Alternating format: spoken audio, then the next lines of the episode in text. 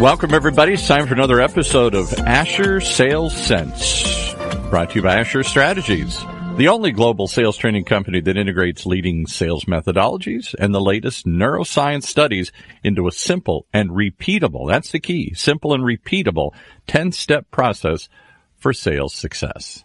Thank you, Paul. Paul is our announcer for Asher Sales Sense, and I'm Dave Potts in the Asher Strategy Studio in Washington, D.C.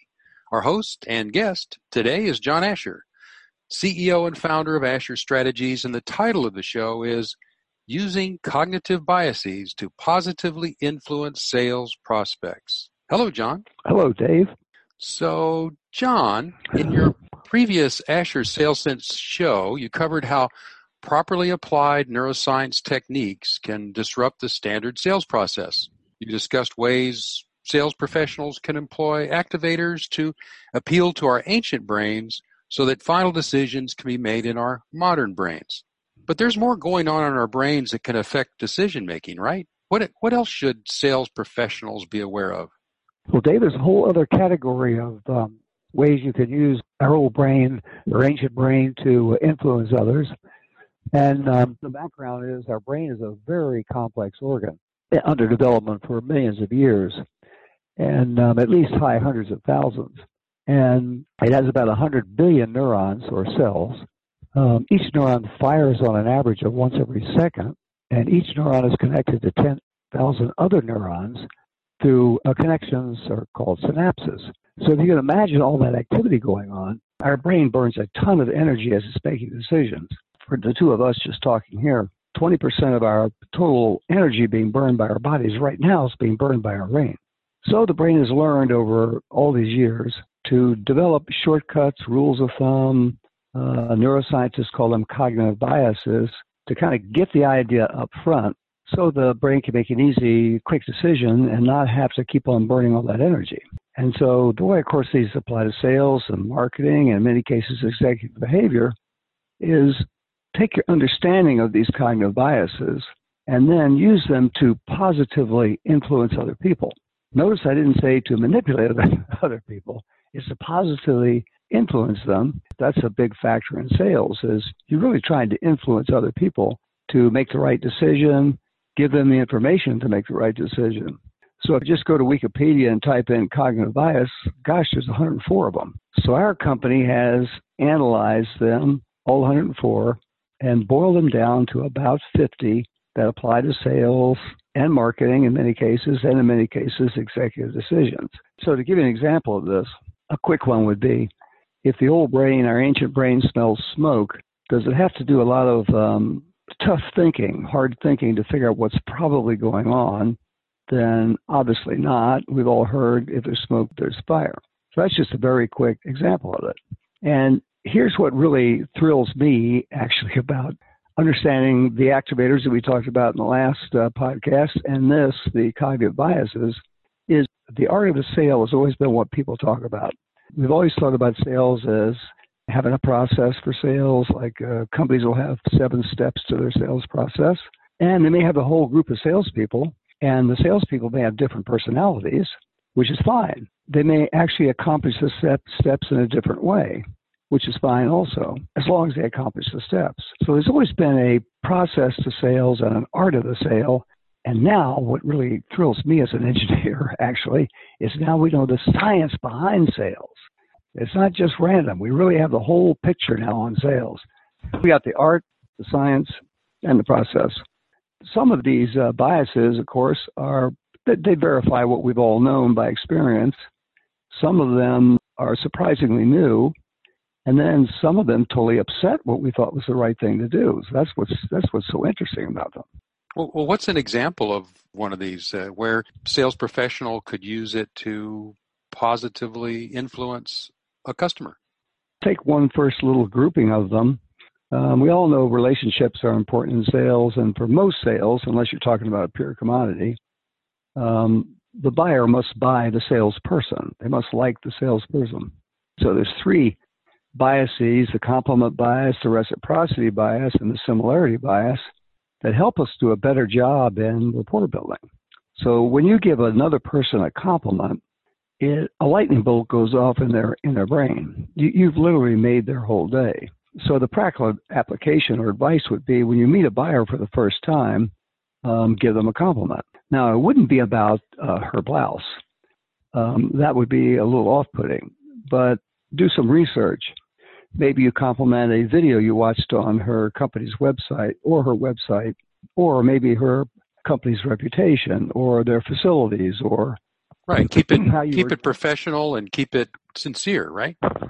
Absolutely. I mean, there's three aspects to a good compliment. It's got to be sincere, it's got to be authentic, and it's got to be meaningful.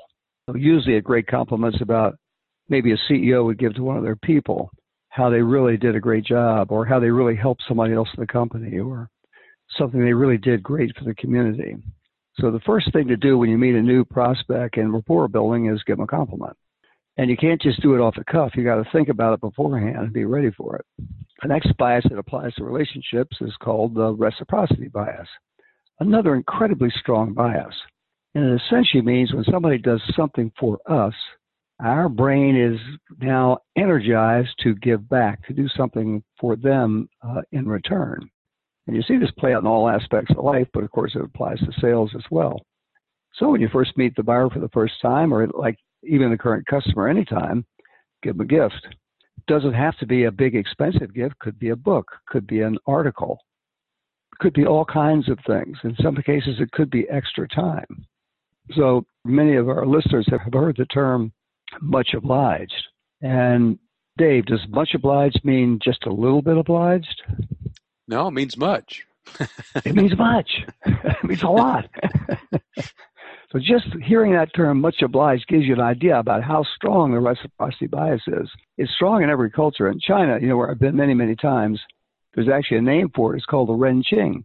So if you do a favor for somebody in China, they must return the favor, even if it's 20 years later. And if they pass, their family is obliged to return the favor. And to give you a, a practical example, um, Roger Staubach, Navy quarterback, Hall of Fame, Dallas quarterback, successful real estate developer. He has a statement about this, which I think is one of the best. And that is there are no traffic jams on the extra mile. Meaning, if you go the extra mile for your customers or prospects, you really separate yourself from the rest of the salespeople. Then the third kind of relationship related bias is called the similarity bias.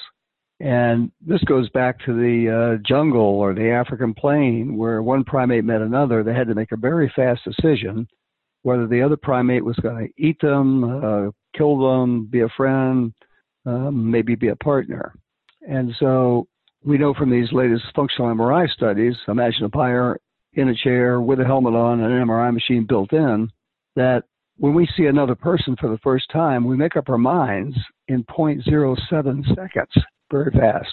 And so the similarity bias essentially says when you meet somebody new, if they're similar to you, it's much more likely that you'll have a positive impression of them. And by similarity, I mean similar gender, similar age, similar background, similar the service they served in, say Army, Navy, or any service, political leanings, uh, sports preferences. An example would be if, if you and I were meeting for the first time, and you were the buyer and I was the seller, and you were talking slower than I'm talking, well, then I'm going to slow down. If you're talking louder, then I'm going to talk louder. If uh, you have a certain body language, then I'm not going to immediately mock your body language, but I'll ease into your body language. If uh, you start using some acronyms associated with your industry, then I'll pick up on those acronyms and use them right away. So within a very short period of time in your bra- your old brain, the brain goes like this. It goes, wow, this person is just like me. Therefore, they must be awesome. and you get this initial uh, positive impression. And it's kind of interesting, you know, the neuro linguistic programming, which is an application of this, has been studied at Stanford for 35 years. There's books, there's training courses, there's a ton of information. It all just goes back to the similarity bias. That's where it all just really came from. So those are three kind of interesting relationship building related biases that apply when you really first meet another person. Say, give them a compliment, give them a gift, and appear similar. That's great. Before we go on to the next section, why don't we take a quick commercial break? Okay, great. Over 200 correlation studies show that natural aptitude is the most significant factor in predicting sales success. Asher's Advanced Personality Questionnaire, the APQ, consistently identifies peak performers in outside sales, inside sales, sales management, customer support, and 17 other business positions. Go to AsherStrategies.com today or call 866 833 9941 that's Asher Strategies at 866 833 9941. We've been speaking with John Asher about using cognitive biases to positively influence sales prospects. Now back to the discussion. John, that was interesting, those first three cognitive biases on the relationships that we establish immediately, you know, building rapport, that kind of thing. Are there others that you could talk about how to help a customer, a prospect, make a good decision? Uh, sure. There's a lot of them, and some of these really upset what we thought was the right thing to do. And I'll give you an example. Another one of these biases is called the anchor bias. And that is when our brains first hear one of several opportunities, our brain anchors on it. Again, because it doesn't want to burn a lot of energy to change its mind, when it hears the next two opportunities, it looks for any way to get rid of them so it doesn't have to think about them. And so a couple of applications for sales would be if your company and two others are after a hot opportunity and you've got to present all on the same day, 10 a.m., 1 and 4 p.m., and you have an inside coach. And she says, you know, I can influence whether your company presents first, second, or third. Think about which one you'd want to be first, second, or third. Well, at least half the people will say third, go last. And the real answer is always go first. And again, first. it's because the buyer will always be the first to present. Now, this applies when all three presentations are pretty good. In other words, there's not one that's really bad. So all three are competent or they wouldn't be invited to give give a presentation to a group of buyers or a buyer. So always be the first to present. Buyers' brains will anchor on your presentation. And then when they hear the next two, they don't do a lot of hard thinking to change their minds. They'll look for anything to get rid of the second and third. So that, that's an example of one of these biases that totally upsets what we've all thought was the right thing to do. Here's another example of the anchor bias. So you're with a customer, you have an initial conversation, and now pretty close to the to right right up front, the buyer asks, "So what's the price? How much?" Couple of the current sales training classes, they'll say, um, uh, yeah, great, qualify fast. Give them the price right up front to see if they're going to be a qualified lead, a qualified prospect. But the real answer, because of the anchor bias, is don't give them the price up front. Say something like, be happy to show you our prices, but there's really three ways we could handle this issue that you've got. So let me describe all three ways, and then I'll tell you about the pricing for all three. And the reason to do that and not give the price up front is if you give the price up front, the buyer's brain anchors on that price. And it's very difficult to get them off of that price. There's just a two two quick examples of the anchor bias that upsets what a lot of people thought was the right thing to do. John, that last uh, example is really good for sales professionals who want to avoid being shopped. Instead of talking about the money, you go into value of the of different options rather than just straight to price. Totally agree. And all because of the anchor bias. Another one that everybody's heard of is called the status quo bias. And that is for all of us, every listener out there, including me and you, Dave, if there's no reason to change, why change? Right? Keep on doing what we're doing. It's easy, safe, right? Everything's everything's good. And of course, most of us salespeople want to change the status quo for the buyer, get them to start buying from us. And so all buyers know three things about the status quo bias. One, there may be switching costs. They may have an inventory of the other companies, the incumbent companies' um, products in their warehouse. Uh, two, all change is difficult. Even even change that we do is good for us is is tough. It's difficult. And three, buyers will not change for a four percent improvement. In other words, a very small improvement. Now, when the status quo bias, the context for the status quo bias is this.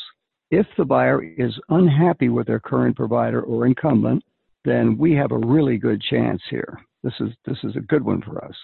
But if the buyer is okay or happy with their current incumbent, and we want them to shift to us, this is not going to be easy. This is going to be really difficult.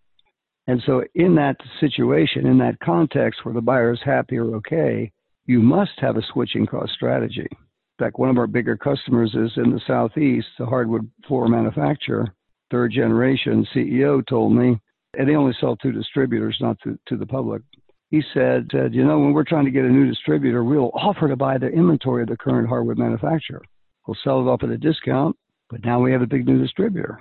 And of course, that was his way to ameliorate the switching cost strategy in the in the buyer's mind. Second, you've got to be able to show the buyer that they do not have to lift a finger to make this transition from the incumbent to your company. Your team will take care of everything. And third, you must have a significant ROI for whatever the financial metric is higher cash flow, higher gross margin, higher uh, revenue, lower costs, whatever it is, the financial metric. You must have at least a 15% improvement where buyers just won't shift. And that 15% actually is kind of interesting. It's easier to get in today's world with all this new technology and kind of we're in the middle of the age of disruption than it, than it used to be. And why the challenger sale idea is such a great idea. So that's the status quo bias. And now we know exactly what we need to do if we're trying to get a buyer to shift from their incumbent who they're okay with or happy with to us. The last couple to go together are called the single option aversion bias and the choice paradox bias. So the single option aversion bias, and here's this is the data behind this bias, based on multiple studies, 33 industries, many many years. If you offer the buyer a single option, 10% will buy. If you offer the buyer two different similar options, 64% will buy a difference in closing rate of 640%. So the obvious practical application is always offer the buyer two options, never only one. And even though we only have one thing to offer the buyer, we can always offer two versions of it. The next bias that applies to this is called the choice paradox bias. The choice part of the choice paradox bias means that many salespeople think if I can just show them all seven of our products, one's bound to fit, one's bound to stick. But the paradox part of the choice paradox bias tells us if you offer the buyer more than three options, their ancient brain becomes confused. And I know you know the answer to this, Dave. Will a confused brain make a decision?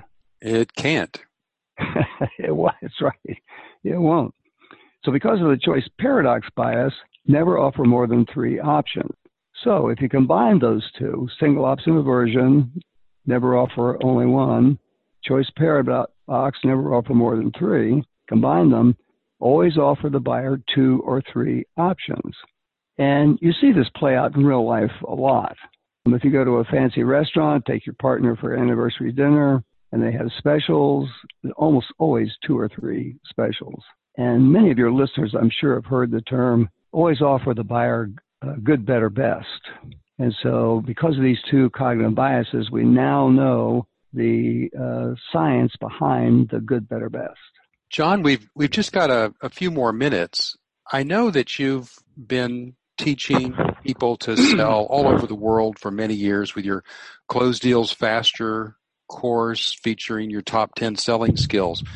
But isn't there something new you can offer with uh, this research that's been done on on neuroscience? Is there a is there a new course you want to tell the listeners about? Well, actually, Dave, I've got a new book coming out in the in the fall. It's called Neuroscience of Sales: Selling to the Heart and Brain, and it is essentially uh, a new sales book that takes advantage of this explosion of information in the last five years from this worldwide network of neuroscientists and again, most of all of their studies are done with these functional MRI machines. So we can see when you try a technique on a buyer, when does the dopamine circuit fire, the oxytocin circuit fire, when does the serotonin circuit fire? When do more than one of them fire at the same time? When, do, when does nothing happen? We have the science now behind how to activate the buyer's old brain and how to use these biases to influence them. So this new book I have coming out in November is essentially focused on all of this. Well, great. That's something we can all look forward to. That's all the time we have for today, John. So thank you. Our next show is in two weeks. be sure to join us. From now until then, John Asher reminds us to please, please get out there and sell something. Paul, take it away. You've been listening to another episode of Asher Sales Sense right here on Asher Strategies Radio.